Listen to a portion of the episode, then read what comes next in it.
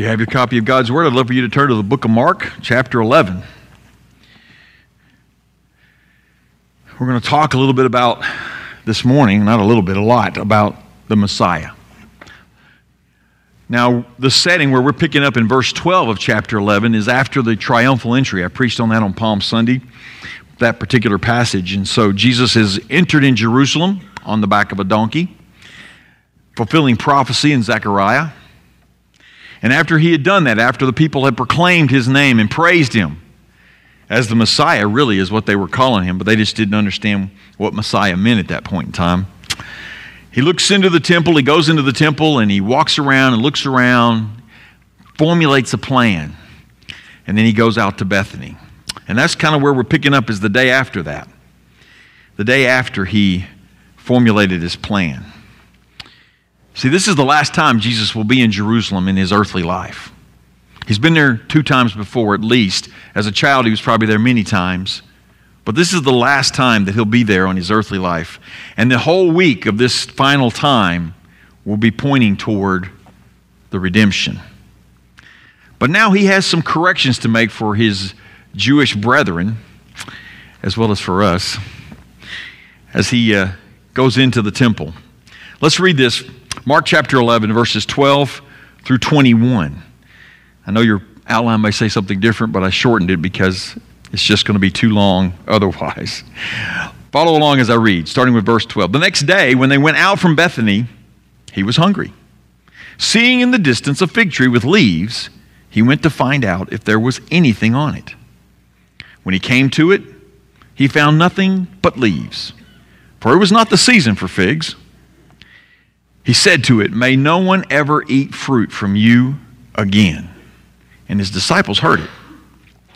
They came to Jerusalem, and he went into the temple and began to throw out those buying and selling. He overturned the tables of the money changers and the chairs of those selling doves, and would not permit anyone to carry goods through the temple.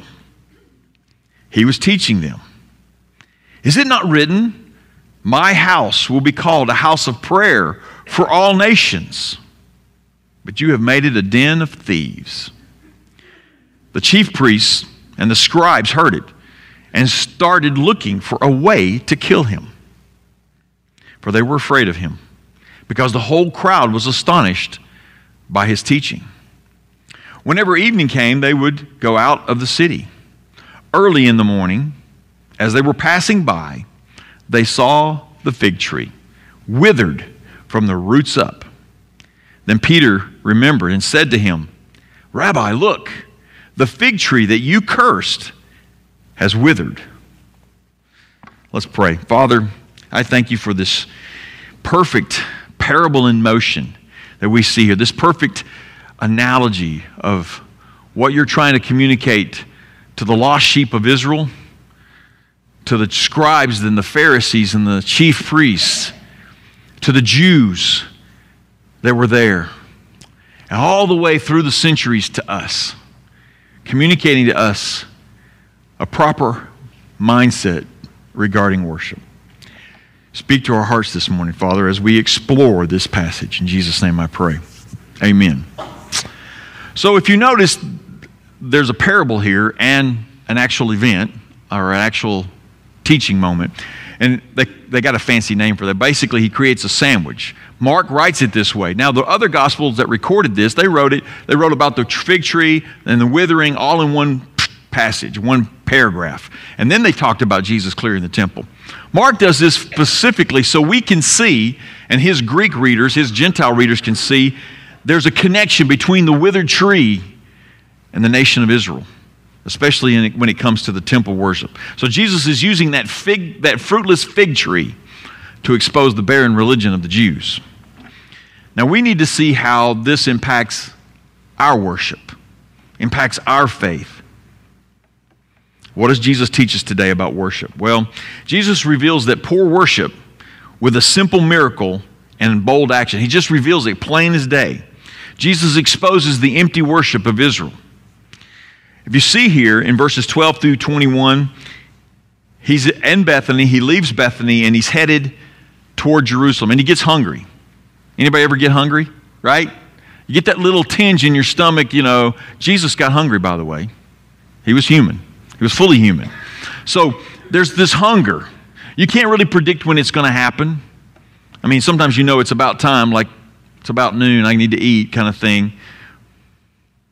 Well, Jesus uses this little tinge of hunger he has because he just came from Martha's house. You know, Martha fed him. If you know the story of Mary and Martha, you know Martha gave him food. So he's not starving, but he's got this tinge of hunger and he uses it to make a point. They've left the home of Lazarus, Mary, and Martha after raising Lazarus from the dead. They were staying there. And this place becomes a hub of security for Jesus in this last week of his life. It's a place of fellowship, it's a place of hospitality, and it's also a place of safety. So now him and his disciples are moving toward Jerusalem and they're walking along the road and he sees a fig tree and he's got this tinge of hunger and he says, I'm going to go see if there's any fig. Now, remember, it's April. That's when Passover is and Easter, so you can make the connection there. It's April. Now, in Palestine and, and even in some days in places now, the fig trees will bear a little bit of fruit before they put out their leaves. Not much, not the full harvest, but a little bit. So that's why Jesus could even entertain the idea of going over. The tree was full of fig, full of leaves. He thought it might still have some of that early fruit on it. But really, Jesus knew there was no fruit there because he's Jesus. He knew that. But his disciples didn't. And his disciples needed to see and hear what he was about to do. He knew it was not the season for figs. Mark puts that in there for his readers, not for Jesus. Jesus knew it wasn't the season for figs. Figs don't come around till June or later. He knew it was not time for the figs, but he needed his disciples to see and hear what he was about to say. And he saw the fruitless fig tree, and he said, Cursed are you. No one will ever eat any fruit from you ever again. And this began a parable in motion, I call it, or we, some of the scholars call it. And he's doing this to talk about the correction he's about to make in the way temple worship was being conducted that day, in those days. Now, don't feel sorry for the tree, okay? Some people get all bent out of shape that Jesus used a miracle for destructive purposes. Jesus used a miracle for an instruction for the souls of men, just like the Passover lambs that were going to be slaughtered here in a couple days in this time frame for the souls of men. This tree carried a message the, the lack of fruit on the tree, it parallels the lack of worship that's going on in the temple right now. Jesus judged the tree just like he's about to judge Israel. Now, let me explain to you something about the temple. if, you've ne- if you've looked at a picture, you know it's, it's a big monstrosity. It's got several steps going up to it. But let me kind of give it simple form. You come in from the east gate of the city of Jerusalem. There's a gate in the wall, and now it's sealed up right now. It's been sealed up since the, the Muslims took over the city years ago, but there's an east gate called the Golden Gate. And it comes in, and then there's the Temple Gate, the East Temple Gate. And that way you can walk, and it's actually not a gate at that point, it's just stairs up to Solomon's portico. Basically, a big, giant porch that eventually was expanded all the way around. And so on that porch, you walk up there, and then you walk through another little doorway, in a sense, you're still not under a building, you're still out in the open in a sense. And there is the Gentile courts of the temple. Gentile courts of the temple where the Gentiles, male and female, could come and worship Yahweh. Then after that, there's another doorway, and that is the Jewish women's courts. After that's another doorway and courtyard, that's the Jewish men's court. Then there's the altar where they sacrifice the Passover lambs, where they sacrifice all the fellowship offerings and stuff to the Lord. And then there's another entrance into the holy place. And then there's another entrance into the most holy place where the Ark of the Covenant was kept, that only the chief priest went once a year on Yom Kippur to redeem the sins of Israel. So that's the layout. Well, we're, we're coming into the temple area here, and Jesus walks up those steps and into the Gentile courts. Now, understand something. The Gentiles could stay out there and worship God because they could hear what was being said inside the other courts. They didn't have a PA system like we did, but it was designed for that. They could hear what was going on, they could hear the scriptures read, they could hear the singing and the, and the songs. And somewhere along, right after Jesus probably was born, the chief priest named Annas brought the bazaar of selling stuff from the Mount of Olive into the Gentile court and put it there. And that's how these sellers and buyers and money changers got there. They weren't originally there, they hadn't been there forever. The, the high priest Annas did it. When Rome deposed Annas and kicked him out of the high priest position, Caiaphas, his son in law, kept it there. So that's how come it's still there. The problem with this is it prevented the Gentiles from worshiping. Imagine a bunch of cows and cattle and doves and money changers in here while we're trying to listen to a sermon or sing a song. It'd be chaos, right? It'd be a circus, right? Well, this was hindering the Gentiles' worship. I want you to understand that. This is how important it is to Jesus that we all worship his God, his Father. This place this Gentile court was the only place in all of the known world where a Gentile, us, could worship Yahweh corporately, could worship Yahweh under the guidance of scriptures. You couldn't go into the synagogues as a Gentile. You might could have stood outside and listened out a window. But this was an ordained place by God Almighty for the Gentiles to come and worship, and they came. They came. And Jesus was completely upset with this whole setup. Matter of fact, he had drove them out before. In John chapter 2, I believe it is, he drove out them before. So this is the second time Jesus is driving them out. You'd think they'd get the clue, but they don't care. They don't believe Jesus is who he says he is, so they're not. So he threw out the buyers and the sellers. He, he turned over the money changers' tables. They were changing money between Ro- Ro- Roman money and temple money so that you could give your offerings that you had to give to the temple each year. He blocked, he physically halted anybody from passing through that courtyard. That courtyard, had, there was other gates and entrances into that area. You could come through there and go out the east gate toward the city or toward Mount of Olives, and they, people were using it to transport stuff through there. They weren't respecting that place as a place of worship. And while he was policing all this stuff going on in the Gentile courts, he made his point about the fig tree and the Jews. He taught that God called for his temple to what? Be a place of prayer, a house of prayer for all the nations. You can just interpret that word nations as peoples. Anybody, anybody, anytime, anywhere could come there and worship Yahweh. That was what his temple was supposed to be. Now, why did he use the phrase prayer? Well, it's from Isaiah 56, and that's one reason why he did it. But like I mentioned earlier, hunger, that tinge of hunger, sparks us to want to get something to eat. It's the same thing with worship. Worship starts with prayer. Worship really starts with prayer. Now, not the prayer that we think of necessarily, but a plea to God, a request for God to make himself real to us. It's a prayer. It's a prayer. Worship begins with that. And it's like a hunger pain. And it causes us to look for truth, to search for peace, aid, comfort. And Jesus is reminding them that's not what this building is for, this selling and buying. It's supposed to be a house of prayer, a house of worship. God had made it clear in Isaiah 56 that this is what he wanted his house to be a house of prayer for all nations, for all peoples. And they were wrecking it. Jesus rebuked them with a strong accusation. You've turned it into a den of thieves, a cave of robbers, a, a place for bandits to hang out. Now, why did he use such a strong ac- accusation? Well, partly we understand that they probably were some extortion going on there. They were charging too much for the doves. When they did the exchange rate between Roman and temple money, they were probably not doing a very fair exchange rate. Um, the animals were probably costing a lot more than they would have cost, fair market value kind of thing.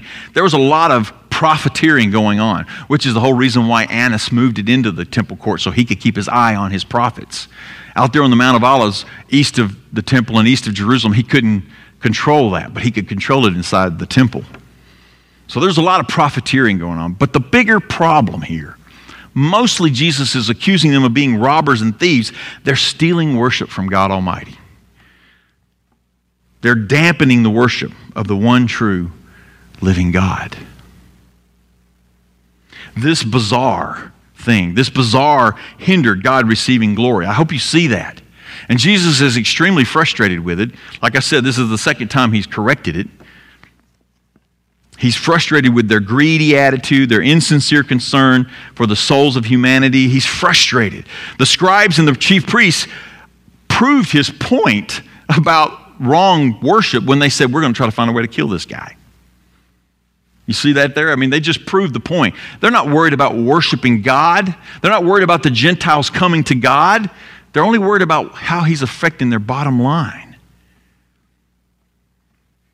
They hated Jesus, but they, they loved their popularity a lot more. You notice there it says they didn't do anything right then because of the crowd. Because of the crowd. Popularity, boy, it's a, it's a fickle bedfellow. And these men loved their popularity. They hated Jesus, but they loved their position too much to risk it right now, which is all in God's timing, as we see later. It all works out to God's timing. Um, they loved money, they loved prestige more than people, and God judged them for it. This crowd loved Jesus' intensity, though. They really liked Jesus taking action. Oh, yeah, kick them out, get them out. Hey, they were also hoping that this same Jesus would throw out Rome, too. That's what they, they were hoping. So they were loving Jesus as for he was making change. He was he was correcting things. They missed the lesson too because this same crowd in just a couple of days will scream, Crucify him, at the top of their lungs. Some of these same people will be chanting for Jesus' death in just two or three days.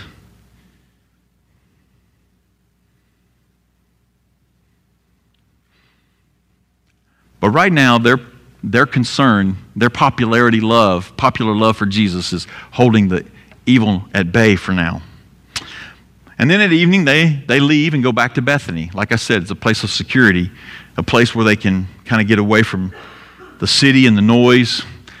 Because imagine Jerusalem is a, a big bundle of people right now because there's probably two to three million, they say, that fell in on Jerusalem for Passover. So Jerusalem is like a city that's covered up for the national for the basketball championships or something like that. It's just overwhelmed with people. So Jesus goes out to Bethany. Then the next morning, they're taking the same trek back.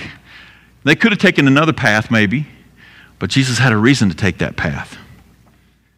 They took the same path the next morning, and Peter, we can always rely on Peter. Peter saw the fig tree, that it was withered from the roots all the way to the top. Every leaf was dead, every limb was dry, the trunk was dead, the roots were gone. The roots were dead. He saw that.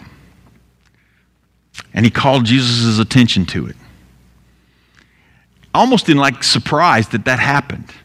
Surprised that this destructive miracle, the only one in the Gospels, by the way, by Jesus, had actually happened. I think they may have thought that Jesus was just frustrated with the tree, like we kind of do, your doggone tree, and walked away. They may have thought he was just kind of like spurning the tree, but not really cursing the tree. But he judged the tree, like he judged Israel in the temple courts that, that same day.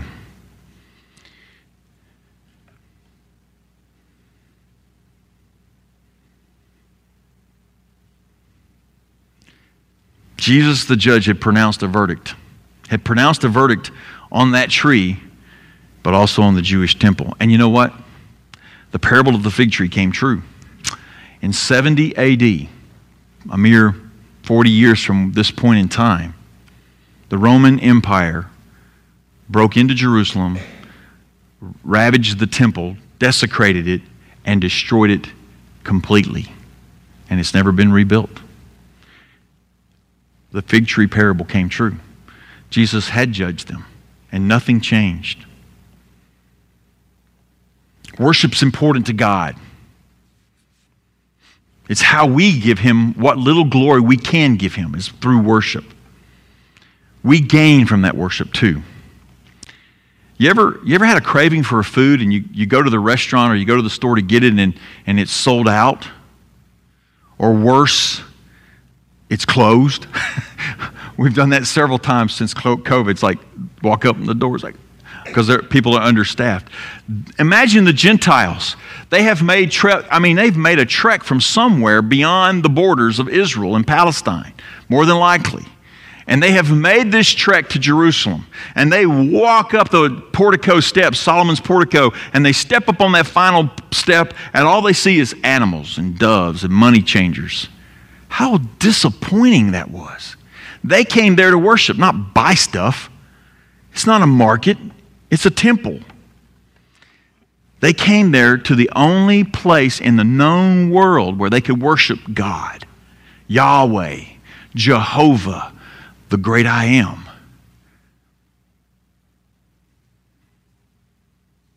See, they didn't have the Holy Spirit to let them worship wherever they were. I mean, we do that ourselves. We can go out here under a tree and do what we're doing right here.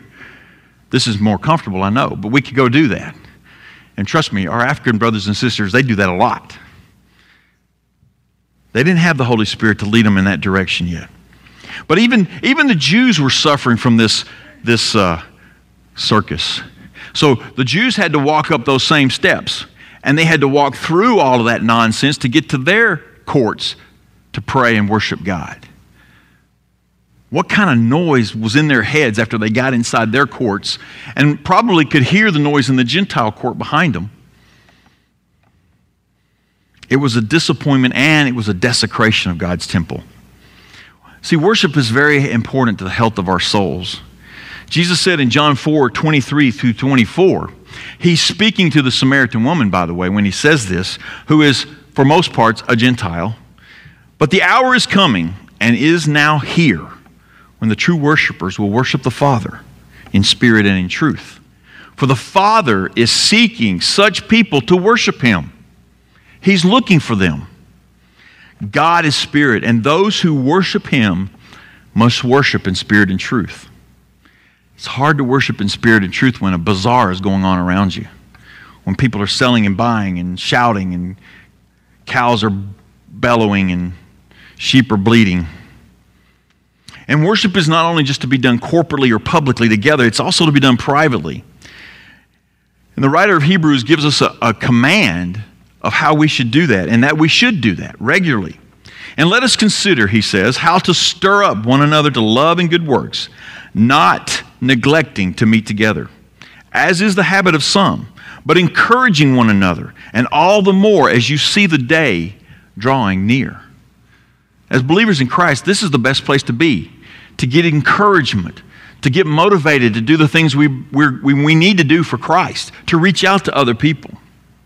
That's why we're here, to worship God and to motivate and, and basically gouge each other on, because it's hard.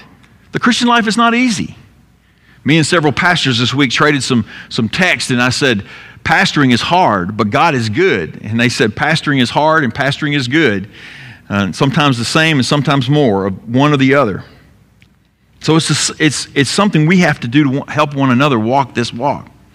So, this morning, some questions we need to ask ourselves. So, how do we know our worship is fruitful?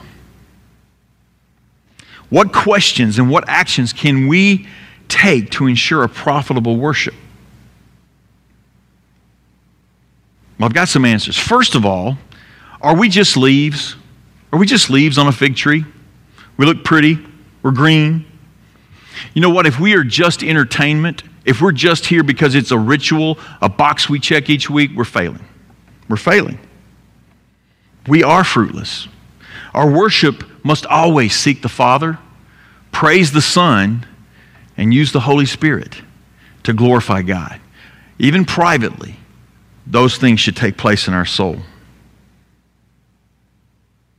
The second question is how are we doing worship better? What can enhance and improve our worship?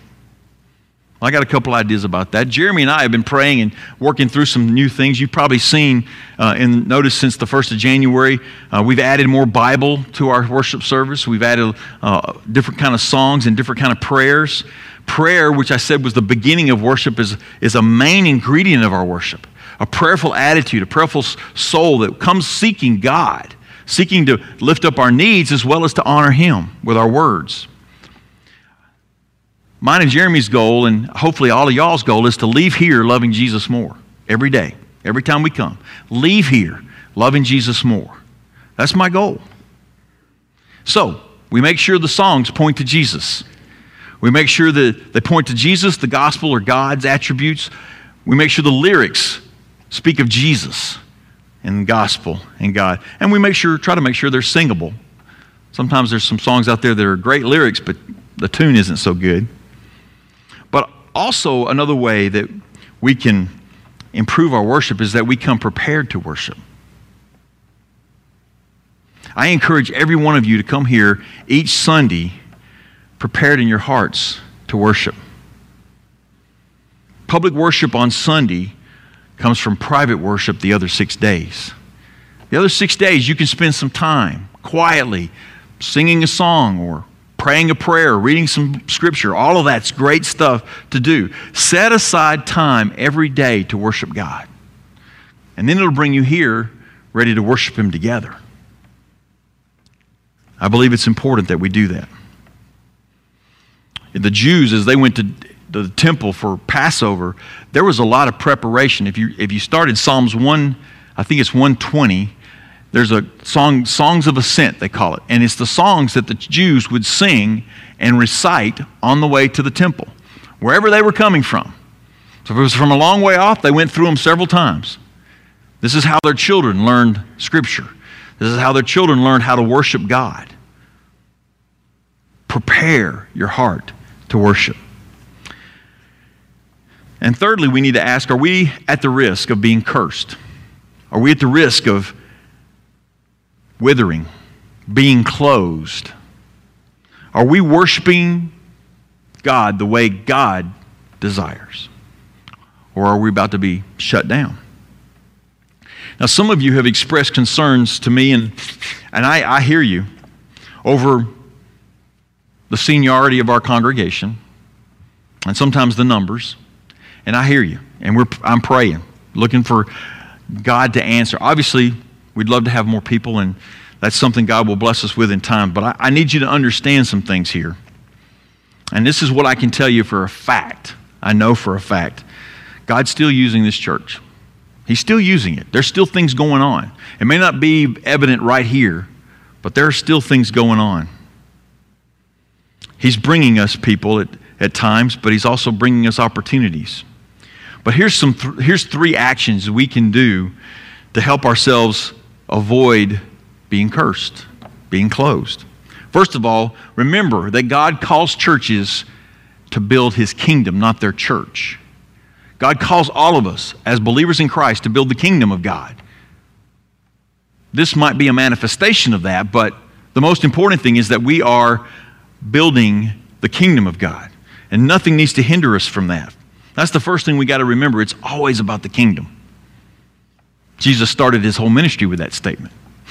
The second thing we can do to make sure we're worshiping God the way he desires is we need to honor God in every aspect of our existence. Everything in life needs to be governed and, and filtered through God. Worship is the beginning of that. That's why it's at the first of the week. Hopefully, setting the tone in your head for the rest of the week for the stuff you're going to encounter, because there's a lot of stuff out there to encounter in your jobs, in your schools, wherever you might find yourself. And so we need to make sure every aspect of our life. So when Jesus says worship God in spirit and in truth, he's talking not just in here on Sunday morning, he's talking every minute. That's what he was trying to get across to the Samaritan woman was that you don't have to go to a special place to find God. He can find you and you can worship him in the Holy Spirit and the truth that you know. And that's why we must prepare for worship. God also says that we must gather to motivate and encourage and push each other in obedience and deeds. And that still has to happen. So, loving each other and doing good deeds toward each other and our neighbors is still vital. Whether they come to our church building or not, doing that is important. And lastly, we must pray. I hope you've heard that from me in the four years I've been here that you got to pray. Prayer is the spark of worship, but it's the fuel of the Holy Spirit as well to, to move, to have vessels through which to move and minister. I mean, we've had prayer meetings since March on Tuesday afternoons, and it's been good. We've had some great times of prayer. We've had some great times of sharing in prayer, but we can always pray more. As I, as I used to say, you can't pray enough. You never get prayed up. You never read your Bible enough and you never pray enough. So if you're concerned about this church, this church's future, pray for it every day. Because by prayer is the only way things are going to change. The only, only way God's going to use us. Ask God specifically to make us a tool for His kingdom in this community and around the world. And He already has, He's used us, but there's so much more that we could possibly do. Make sure you're not asking God for higher attendance. That would be great, but that's not the point. Or anything else that would be different from souls being saved and discipled right here. That's what we want to do. We want to make sure people leave this building, whenever they leave this building, more in love with Jesus. That's our goal. And I can promise you this if our worship doesn't move us to confession, repentance, and action, we will be cursed. We will wither. Our worship needs to move us in that direction. God, help us to humble ourselves, seek your face, and turn from our evil, that you may hear us and heal us. Amen. You know, Jesus was fed up with hollow worship in the temple, the fruitless religion of the Jews. He was fed up with it. He cleared the temple, ran them off. I'm sure they were back after the crucifixion, maybe even after the resurrection. I'm sure they were back, but he ran them off. And he taught that pure worship for his Father, our God, is what we need to be striving for. So, as I wrap this up, you know, we, the American church, we've crafted many ways to worship. At least we think we have. Um, there's churches this morning using fog machines and light shows and all kinds of stuff to try to generate worship, make people feel good, make them feel entertained. There's many other pleasures that infiltrate, have infiltrated our worship services. Even in small churches like this, they're trying to have traditional and contemporary services. That won't ever happen here as long as I'm here. We need to be traditional and contemporary at the same time. Because those two types of services, they just create division. They separate your congregation. And we don't need to separate them. We're all to be together as a church focused on the kingdom of God. When the parts we use have more human design than God's design or God's components of Scripture and prayer, we are missing the point. Worship God must include focus on God, on His glory, His mighty acts, and especially His Son, Jesus Christ. So I apologize and I ask for your forgiveness that I have not always led us this way. This week I've been reflecting on this, and there's things that we could have done differently. There always is. I want our worship to elevate God's kingdom in any way we can. And that worship to, to flow out of the doors of this building into the community. And grace grants us more times to try. That's the beautiful thing about grace. In Jesus Christ, we have the opportunity to keep trying. So let's, let's take some time in our pastoral prayer right now to pray for God's kingdom to come and His will to be done. If you want to come to the front and pray, come on. We'll take a few minutes of silent prayer and let's pray that God will start in this community using us. Let's have a time of prayer.